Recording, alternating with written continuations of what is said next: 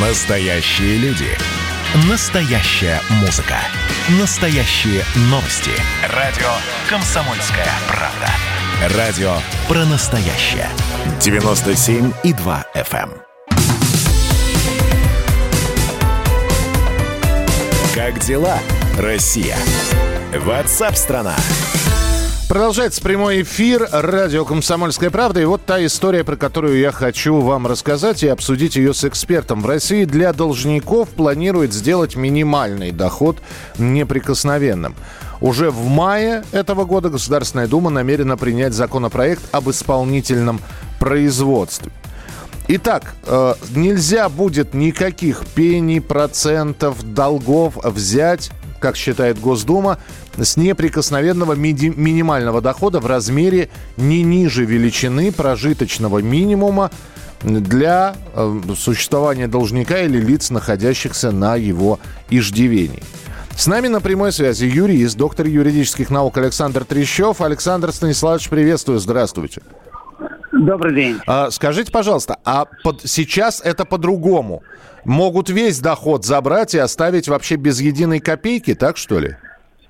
Знаете, это никем не управлялось, не, не управлялось, несмотря на то, что этот законопроект лежал достаточно долго в Государственной Думе. Дело в том, что его пыталась представить и вынести на всеобщее обсуждение не самая большая партия, поэтому он пролежал. И да, были злоупотребления, судебные приставы, банки списывали все денежные средства, которые были на карточке, находились на каких-то иных других счетах, находились дома и прочее, прочее, прочее. И сейчас этому наконец-то в мае поставят, э, поставят э, Точку, вы ступор считаете? Для того, чтобы такого не, не могло произойти, да. Но подождите, давайте мы тогда вот сейчас представим. Хорошо. Но ведь представляете, какое количество людей вдруг окажется, что они получают минимальный доход, вот, а все остальное будут получать в черную, в серую. Ну, в общем, это никак не будет отражаться. Смотрите, безусловно, это может быть. И менталитет нашего народа, к сожалению, чем строже, наро- э, чем строже в последнее время принимаются законы, тем более изворотливыми и хитрыми становятся людьми, лю- люди.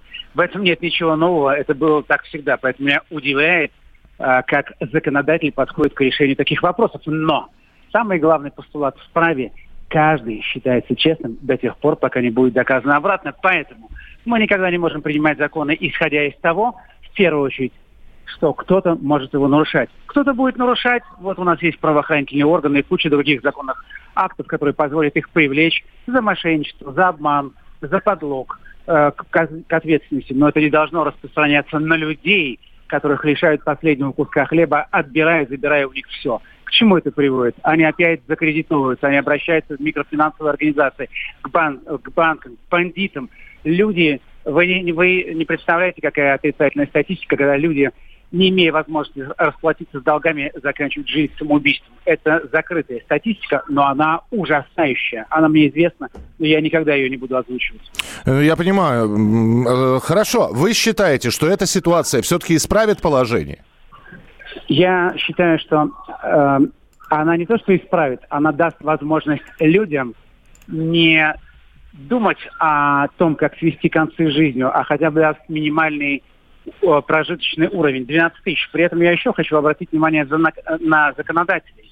Они устанавливают порог минимального уровня жизни 12 ну, в районе плюс-минус 12 для разных категорий, 12 тысяч рублей. Но при этом у них почему-то совершенно другая зарплата, совершенно другая пенсия. И совершенно другое другие маши- машины, машины, надо Машины, сказать. водители, мойка – это просто бесконечная череда, которая не имеет никакого отношения к этой реальной жизни. И я считаю, это их долг наконец-то принять этот закон, чтобы дать глоток воздуха тем, кто волей судьбы и случая оказался в этом нелегком положении, когда должен сводить концы с концами и хоть что-то им оставить для того, чтобы они могли жить и делать хоть что-то для того, чтобы рассчитаться с кредиторами. А если они этого не могут быть делать, ничего страшного для государства не произойдет, если им простят.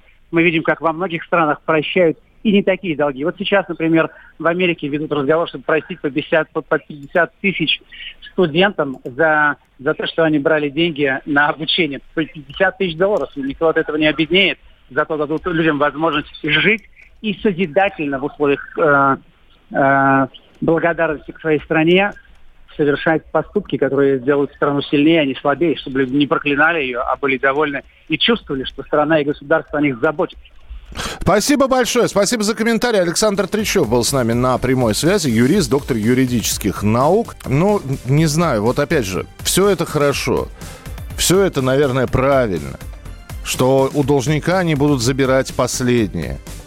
Но люди разные бывают. Бывают действительно человек, ну, попал в тяжелейшую жизненную ситуацию и каким-то образом пытается из нее выпутываться, а его все затягивает глубже и глубже.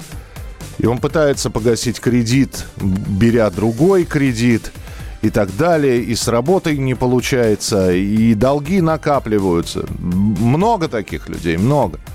Но есть же такие...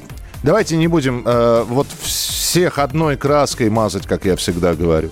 Есть и такие, которым вот у него долги по алиментам за 8 лет, а он в бегах. Ну вот не платит. Есть такие, которые там взяли у банка деньги, а потом, ну, я не буду платить. Почему-то вбивает себе в голову человек, что, ну, позвонят, лет пять позвонят мне, а потом долги спис, спишутся. Они не списываются. И такие люди есть. Как будет этот закон работать, это отдельная история. Во-первых, я напомню, что только в мае будут его рассматривать. Во-вторых, примут или не примут, это бы еще бабушка надвое сказала. Так что последим. Последим за развитием событий. Обязательно вам об этом будем сообщать.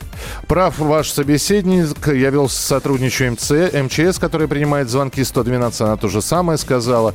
Вы не представляете, из-за каких сумм люди заканчивают жизнь самоубийством. Я не... Я, ну как, я могу представить себе, да, я не представляю, наверное, количество этих людей. Моя знакомая по белой зарплате получается, получает 12 тысяч рублей. И ей можно взять кредит 1 миллион и не отдавать? Ну нет, нет, нет, конечно же. Это, это был такой пример. Вообще не надо брать кредит, по большому счету. Потому что, ну, это всегда такая западня, это всегда такая ловушка. Это всегда так э, желание получить деньги, да еще и много денег здесь и сейчас, и только потом уже задним умом понимаешь, что ты будешь отдавать в, разы больше, и что это на протяжении нескольких лет. Как это? Ну, есть же поговорка, берешь чужие на время, отдаешь свои навсегда.